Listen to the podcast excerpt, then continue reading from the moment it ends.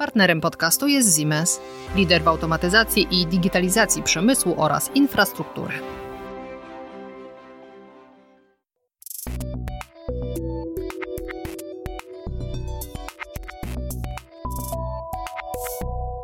Jeśli mamy wskazać jakąkolwiek dobrą stronę tego, co nas spotkało w ostatnich dwóch latach w czasie pandemii, to przede wszystkim postęp cywilizacyjny polskich urzędów, administracji, zresztą nie tylko w Polsce i, i, na świecie, również polskich firm. Będzie on szczególnie cenny, biorąc pod uwagę kolejne nowe wyzwania inwestycyjne, optymalizację produkcji czy projekty związane z Nowym Zielonym Ładem. A ze mną jest gość, który właśnie o tym, jak polskie firmy radzą sobie w tych procesach cyfryzacyjnych nam opowie.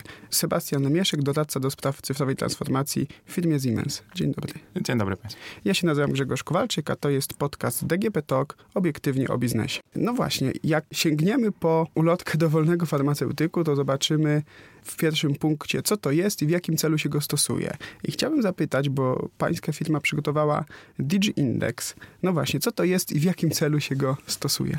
DigiIndex jest to forma usystematyzowania poziomu cyfryzacji polskich przedsiębiorstw produkcyjnych to jest próba stworzenia uniwersalnego barometru, który mierzy poziom digitalizacji w czterostopniowej skali od 1 do 4, gdzie 4 to jest w pełni zdigitalizowane przedsiębiorstwo, natomiast 1 jeszcze jest wiele do zrobienia. I jak prezentują się polskie firmy w najnowszej edycji indeksu? W najnowszej wersji DG Index w 2021 roku kształtuje się na poziomie 1,8 i jest to je, czyli kiepsko. Czyli kiepsko, tak. To, to pokazuje, jak duży potencjał drzemie jeszcze w polskich przedsiębiorstwach, jeżeli chodzi o podejście do digitalizacji. Drzemie duży potencjał, a czy w porównaniu do sytuacji sprzed COVID-u można mówić o jakimś dużym postępie, czy raczej o ewolucji? Sam indeks w sobie, czyli wartość 1,8 spadła nam w stosunku rok do roku w stosunku do 2020 roku. Proszę pamiętać, że publikacja DigiIndexu w 2020 roku nastąpiła w marcu, czyli dosłownie tydzień lub dwa przed ogłoszeniem pierwszego lockdownu. Możemy to tłumaczyć przede wszystkim wzrostem świadomości o wartości, jaką cyfryzacja oferuje dla polskich przedsiębiorstw. Czyli przedsiębiorstwa zrozumiały, jak dużą wartość dodaną mogą mieć z poziomu digitalizacji i dzięki temu bardziej krytycznie spojrzały na samą ocenę Stąd też spadek o 1,1 punktu. Właśnie, czy to oznacza, że polskie firmy są w cyfrowym kryzysie? Można tak powiedzieć? Nie nazwałbym tego kryzysem. Nazwałbym to naturalną ewolucją. Polskie przedsiębiorstwa rozpoczynają swoją przygodę z digitalizacją, z cyfryzacją. Można powiedzieć, że ta moja pierwotna teza w przypadku polskich przedsiębiorstw była nieco na wyrost. To nie była rewolucja ku cyfrowej rzeczywistości. Tak, tak bym ją odebrał, tak bym ją interpretował. Natomiast uważam, że jest to znaczący wzrost świadomości jaką digitalizacja może wnieść w funkcjonowanie polskich przedsiębiorstw produkcyjnych. Natomiast sam indeks ocenia stan obecny, nie stan świadomości, nie plany, również plany budżetowe, ale przede wszystkim zrozumienie merytoryczne, czym jest digitalizacja, jak można rozpocząć przygodę z digitalizacją. Czy to oznacza, że nie ma jasnych punktów na mapie polskiego biznesu pod kątem cyfryzacji? Nie nazwą tego, że nie ma jasnych punktów. Polskie przedsiębiorstwa, gdzie badanie pokazuje, widzą wartość, jako, jaka płynie z digitalizacji, między innymi podwyższenie wydajności, obniżenie kosztów produkcji. Natomiast jest wiele przeszkód. Respondenci powiedzieli nam w ponad 34%, że brak wsparcia finansowego jest tym głównym elementem, który stoi na, na drodze, czyli jest tą barierą na na, drodze do digitalizacji. A jak na te wyniki mógł wpłynąć COVID? COVID pokazał nam, czy sytuacja i doświadczenie trzech lockdownów, gdzie bardzo często polskie przedsiębiorstwa musiały wstrzymać produkcję, zredukować, e, miały ograniczony dostęp do zasobów ludzkich, które mogły realizować tą produkcję, pokazał, że firmy, które w pewnym stopniu są już zdigitalizowane, czyli posiadają modele zdalnego dostępu do pracy urządzeń, zdalnego monitoringu parku maszynowego, dużo łagodniej poradziły sobie z tą sytuacją, gdzie mogły oddelegować tylko niezbędny personel, jeżeli chodzi o, o produkcję, a na przykład techniczne przygotowanie produkcji, strategiczne planowanie mogło pełnić tą pracę w formie zdalnej, dzięki zdalnemu dostępowi do systemów teleinformatycznych. Czyli łatwiej mają ci, którzy nie, ba, nie bali się podjąć pierwszego kroku, później już jakoś idzie. Zdecyd zdecydowanie tak. Czyli jeszcze raz, zaawansowany poziom digitalizacji pozwolił tym firmom dużo łagodniej przejść i dużo łagodniej odczuć negatywne skutki lockdownów. A o jakich branżach mówimy, które wyróżniły się in plus w Państwa raporcie? Zdecydowanie tutaj króluje branża chemiczna i farmaceutyczna. To jest też zrozumiałe, ponieważ branża ta musiała bardzo szybko zareagować na, na zmieniający się rynek, na zmieniające się zapotrzebowanie z rynku, czyli pojęcia typu time to market, czyli jak najszybsze wprowadzenie produktu na rynek, szybkie przemodelowanie receptur, stało się tą wartością, która nabrała jeszcze większej wagi, szczególnie dla tych przedsiębiorstw, czyli z branży farmaceutycznej. A kto ma jeszcze najwięcej do zrobienia? Badania pokazują, że branża machinery jest tutaj branżą, która ma jeszcze wiele do zrobienia, natomiast ona też jest bardzo mocno uzależniona od pozostałych branż, czyli producenci maszyn, integratorzy maszyn, oni odpowiadają na zapotrzebowania z tych branż typu automotive, food and bev, czyli branża spożywcza oraz branży, branży farmaceutycznej. Wiemy doskonale, że branża automotive miała swoje problemy podczas lockdownów, szczególnie zachwiania łańcuchem dostaw, brak dostępu do części i oczywiście ograniczony dostęp do zasobów ludzkich, jeżeli chodzi o ich dostępność w zakładzie produkcyjnym, czy to z powodu choroby, czy to z powodu restrykcji. Także to delikatnie usprawiedliwia branżę machinery, ponieważ ona jest druga w tym łańcuchu odbiorców, jeżeli chodzi o digitalizację. A co należy zrobić, by za rok, gdy będziemy rozmawiać, oby ten indeks, żeby był wyraźnie, wyraźnie wyższy? Czego brakuje? Ten brak świadomości, którego doświadczaliśmy jeszcze rok temu, on już nie jest tak tutaj uwypuklony, także ta świadomość już w polskich przedsiębiorstwach istnieje. Czego brakuje? Brakuje przede wszystkim według respondentów, według naszych klientów, brakuje wsparcia finansowego, szczególnie wsparcia od rządu. Również czego brakuje? Brakuje jasno sprecyzowanych strategii cyfryzacji firmy, czyli takiego planowania średnio i długoterminowego, które ułoży roadmapę rozwoju cyfrowego dla przedsiębiorstw w bardzo przemyślany, usystematyzowany sposób i dzięki temu na podstawie tej mapy można oprzeć swoje budżetowanie. To jest krok numer jeden do rozpoczęcia przygody z digitalizacją. Czy państwo są w stanie pomóc takim firmom, które poszukują również wiedzy na temat tego, jak postawić swój pierwszy krok? Oczywiście, jeżeli chodzi o dostęp do wiedzy, to dzielimy się tą wiedzą już od kilkudziesięciu lat. Siemens objął rolę mentora, jeżeli chodzi o rozwiązania cyfrowe. A jeżeli chodzi o taką doraźną pomoc konsultingową czy konsultingu biznesowo-technicznego, tak, jest taka usługa w naszej ofercie. Opiera się ona na kokreacyjnych warsztatach, gdzie wspólnie z klientem, badając jego potrzeby, jego wyzwania, dobieramy odpowiednie rozwiązania digitalizacyjne, takie punktowe i tworzymy z tego roadmapę, czyli umieszczamy te poszczególne rozwiązania na osi czasu i to pozwala klientowi po pierwsze na stworzenie budżetu, zaplanowanie i na wdrażanie digitalizacji w bardzo usystematyzowany sposób i to nie będzie takie punktowe, bo często spotykamy się z punktowym doborem jakiegoś rozwiązania, które nie do końca spełnia potrzebę biznesową, bo wdrażanie digitalizacji musi być oparte na potrzebie biznesowej. Jakie są atuty? No bo gdy myślimy o automatyzacji produkcji, to myślimy przede wszystkim o, o zaawansowanej robotyzacji, o optymalizacji kosztowej, ale czy to faktycznie tak wygląda, że już od razu po wdrożeniu y, nowego rozwiązania można się spodziewać wyników, a także czy, czy tylko do tego można sprowadzić cały ten proces? To może odpowiem najpierw na drugie pytanie, czy tylko do tego sprowadzamy ten proces? No, sytuacja ostatnich 14-16 miesięcy pokazuje, że czasami rozwiązania, które bezpośrednio nie przynoszą korzyści materialnych, czy nie przynoszą jakichś oszczędności, okazują się niezbędne do tego, żeby ograniczyć straty. Mówię tutaj właśnie o zdalnych dostępach, mówię o możliwości na przykład projektowania nowych produktów poprzez rozproszony dział konstruktorski, który wykonuje tą pracę z domu. To się dzieje dzięki zaawansowanym systemom do zarządzania pracą konstruktorów i zarządzaniem cyklem życia produktu, na przykład. A jeżeli chodzi o pytanie, czy cyfryzację możemy sprowadzić tylko i wyłącznie do optymalizacji i do redukcji kosztów, powiem tak, chciałbym, ponieważ wtedy bardzo łatwo zrozumieć wartość, czyli jeżeli mamy wymierne wskaźniki, wyliczone stopy zwrotu z inwestycji planowane i jeżeli one pokrywają się z tą rzeczywistością, no to wtedy myślę, że ten argument przedsiębiorców że brak wsparcia finansowego jest główną barierą na drodze do digitalizacji, nie byłby tak często wymieniany, ponieważ ta digitalizacja sama by się spłacała w zadanym czasookresie. Digitalizacja jest też pewną formą wizji. Umożliwia zdobywanie nowych rynków, wprowadzanie produktów szybciej na rynek, czyli daje nam przewagę, może nam dać przewagę nad konkurencją, której obecnie może jeszcze nie dostrzegamy.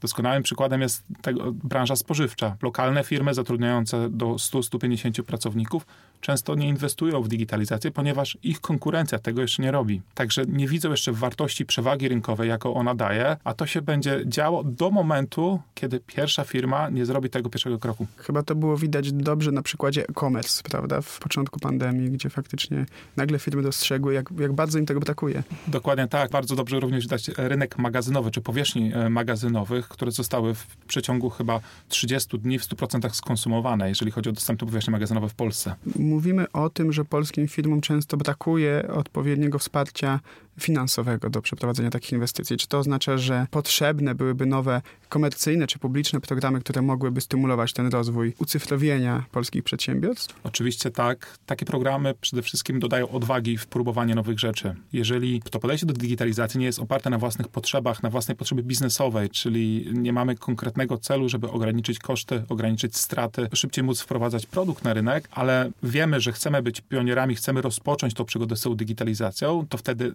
najwygodniej jest zaczerpnąć właśnie z zewnętrznych źródeł finansowania. Także jak najbardziej tak. Czy procesy cyfryzacyjne to tylko domena dużych przedsiębiorstw, czy dla małych i średnich, które no, mają mniejsze doświadczenie czy mniejsze zasoby, również y, jest coś, na czym mogą skorzystać przy takich zmianach? Oczywiście, jeżeli chodzi o duże przedsiębiorstwa, tutaj sytuacja wygląda troszeczkę inaczej, ponieważ większość dużych przedsiębiorstw w Polsce posiada kapitały zagraniczne. Są częścią pewnej korporacji. Takie korporacje zazwyczaj posiadają już plany rozwoju cyfrowego, roadmapy digitalizacji, które są systematycznie wdrażane. Jeżeli chodzi o małe przedsiębiorstwa, każdy może skorzystać, bez różnicy, czy przedsiębiorstwo zatrudnia 10 czy, czy 100 pracowników, każde przedsiębiorstwo w jakiś sposób może skorzystać na digitalizacji. Klucz w tym wszystkim jest to, żeby zdiagnozować, wyłuskać tą wartość, jaka jest oczekiwana od niej. Jeżeli planujemy automatyzację procesów produkcyjnych i optymalizację tych procesów, to przy niewielkim nakładzie pieniędzy jesteśmy w stanie często osiągnąć zakładane cele. To jest tak, że oczywiście duże systemy zarządzające produkcją, duże systemy typu MES, no one nie są skierowane do przedsiębiorstw zatrudniających 15 pracowników, chyba że posiadają bardzo dużą linię produkcyjną, w pełni zautomatyzowaną i potrzebują tylko uzyskać dostęp do danych, dostęp do KPI-ów, żeby optymalizować swoją produkcję. Ale już na przykład zdalne dostępy do, do, do parku maszynowego, czy wsparcie utrzymania ruchu, monitorowanie nieplanowych postojów podejście do prewencyjnego utrzymania ruchu i docelowo podążanie w stronę predykcyjnego utrzymania ruchu, to jest też proces długofalowy, także powinniśmy go rozpocząć bez względu na, na wielkość przedsiębiorstwa jak najwcześniej. Badanie DG Index pokazało, że bardzo dużo danych procesowych jest już obecnie zbieranych, natomiast one są odkładane, posiadają przedsiębiorstwa depozyt w postaci wielu terabajtów danych procesowych, które są w żaden sposób nieoznaczone. To wszystko brzmi bardzo poważnie, jakby to sprowadzić do takiego życiowego przykładu. Przykład życia przedsiębiorstwa przedsiębiorstwo farmaceutyczne, które postanowiło wesprzeć działy zarządzania produkcją,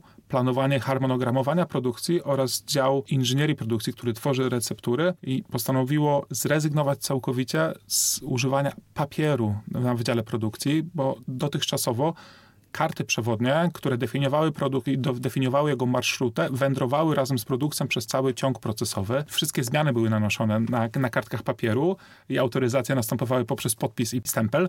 Postawiło sobie za cel usunięcie papieru z produkcji. Taki projekt właśnie wdrażamy. Będzie to projekt EBR, czyli Electronic Batch Record, czyli również w tym przemyśle farmaceutycznym musimy bardzo dbać o to, żeby śledzić składniki farmaceutyczne i dopasowywać je konkretnie do konkretnych partii produkcyjnych i zachowywać te dane na wiele lat. To jest cel, który postawiła sobie firma, jeżeli chodzi o digitalizację, usunięcie papieru z produkcji i oczywiście to jest olbrzymie usprawnienie dla tych trzech działów, o których, o których wcześniej wspomniałem. Usprawnienie, ale też chyba działanie na rzecz ekologii, prawda? Czy temu też służy ucyfrowienie produkcji? Jak najbardziej. Jeżeli chodzi o tak popularny teraz ślad węglowy, to jak najbardziej procesy, zastąpienie procesów manualnych, procesów procesów fizycznych ich odpowiednikami cyfrowymi w znacznym stopniu ogranicza emisję e, emisji dwutlenku węgla. Na przykład zastosowanie cyfrowych bliźniaków w projektowaniu maszyn i w wykonawstwie maszyn produkcyjnych. Cyfrowy bliźniak to jest stworzenie modelu maszyny razem jej z, z jej całym schematem kinematycznym, ale również jeżeli chodzi o automatykę, przetestowanie go przed wyprodukowaniem, czyli jesteśmy w stanie e, zapobiec wielu błędom, nie powiem wszystkim, bo to,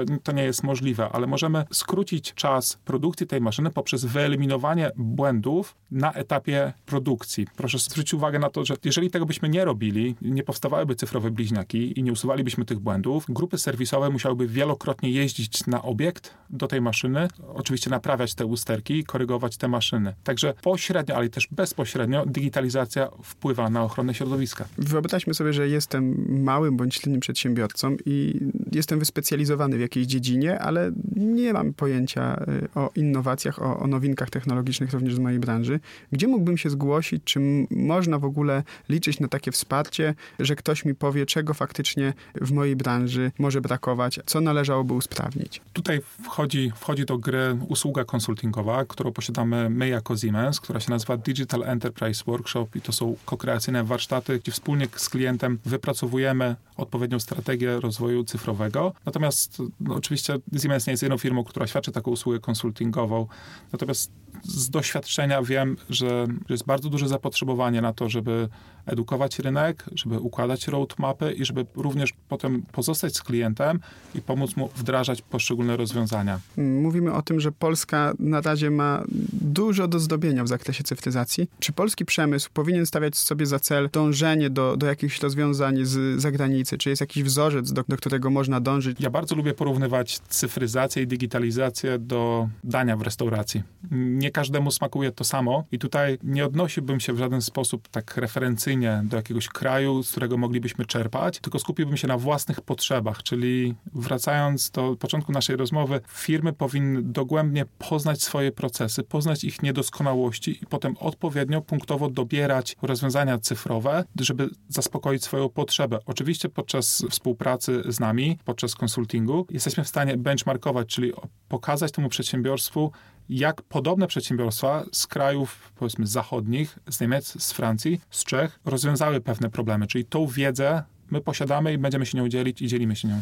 Ostatnio jest dosyć modne coachingowe powiedzenie opuść swoją strefę komfortu, więc jak pan mógłby w kilku zdaniach przekonać takiego przedsiębiorcę, który być może się obawia, no bo to jest, to jest pewne nowe, nieznane postawienie na, na digitalizację? Jeśli chodzi o, o przedsiębiorcę, czyli osobę zarządzającą przedsiębiorstwem, to w bardzo prosty sposób pokazanie realnej wartości digitalizacji poprzez analizę własnych procesów, dobranie odpowiedniego rozwiązania, ewentualne wyliczenie stopu zwrotu z inwestycji i w ten sposób takie matematyczne uzasadnienie zasadności inwestowania w digitalizację. Natomiast to, to stwierdzenie strefa komfortu, ja bym ją odniósł do tego szczebla C-1, czyli, czyli osób raportujących do, do, do przedsiębiorcy, do, do pana prezesa czy pana dyrektora, ponieważ te osoby często mają obawy, że cyfryzacja i digitalizacja zastąpi ich w pracy. Tak nie jest, bo kluczem do, do, do sukcesu w digitalizacji są ludzie. Ich wiedza i ich przekonanie w tym, że to, co robimy, to ta droga cyfryzacji, którą podążamy, jest słuszna i współpraca przede wszystkim. Dlatego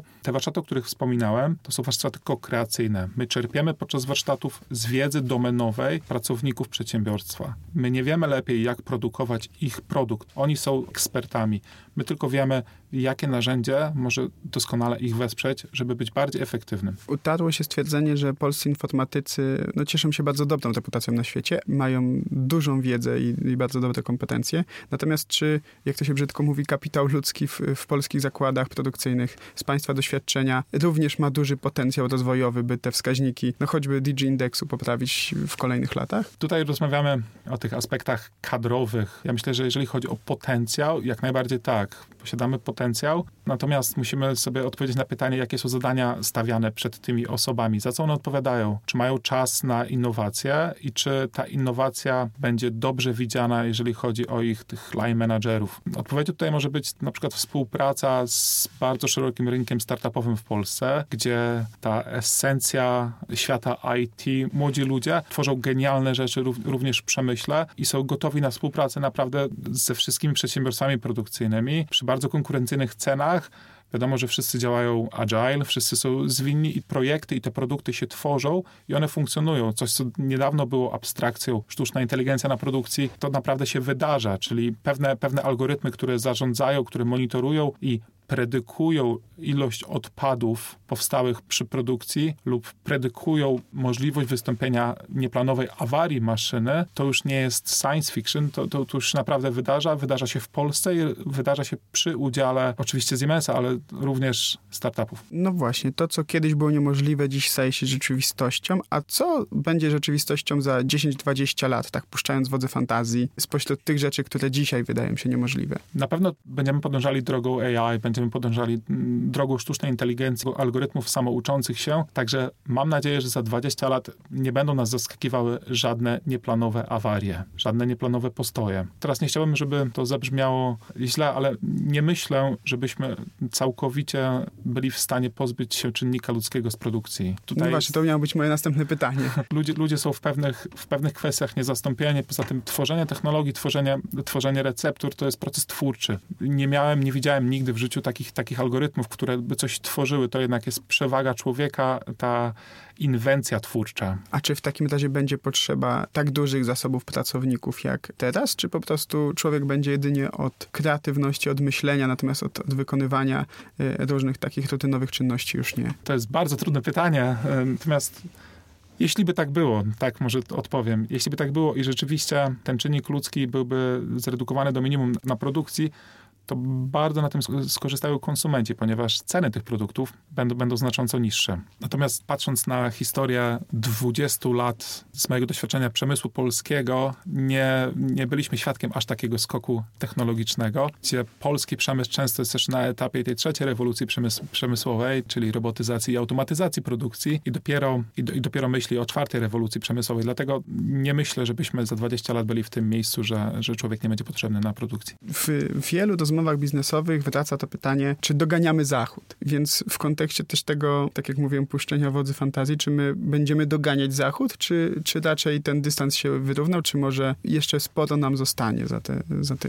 kilka, kilkanaście lat? Tutaj musimy mm, porównywać jabłko z jabłkiem. Podczas, podczas naszego badania badaliśmy małe i średnie polskie przedsiębiorstwa. Jeżeli porównujemy małe i średnie przedsiębiorstwa, to myślę, że jeszcze doganiamy Zachód. Ale jesteśmy na, naprawdę na fali wznoszącej, gdzie, gdzie Zachód wydaje się, wydaje mi się, że przechodzi pewną formę stagnacji. Czyli doszli do pewnego, do, do pewnego momentu, gdzie już nie inwestują w digitalizację lub osiągnęli taki pułap, że już nie potrzebują tego robić, a Polska, o czym świadczy nasz indeks na poziomie 1,8, jeszcze ma duży potencjał. Także jeżeli skorzystamy z tego potencjału, jeżeli doprowadzimy ten wskaźnik do minimum 2,4, 2,5, wtedy w mojej ocenie będziemy już przed Zachodem. Dziękuję bardzo za rozmowę. Moim gościem był Sebastian Lemieszek, doradca do spraw cyfrowej transformacji w firmie Siemens. Dziękuję uprzejmie. Dziękuję bardzo.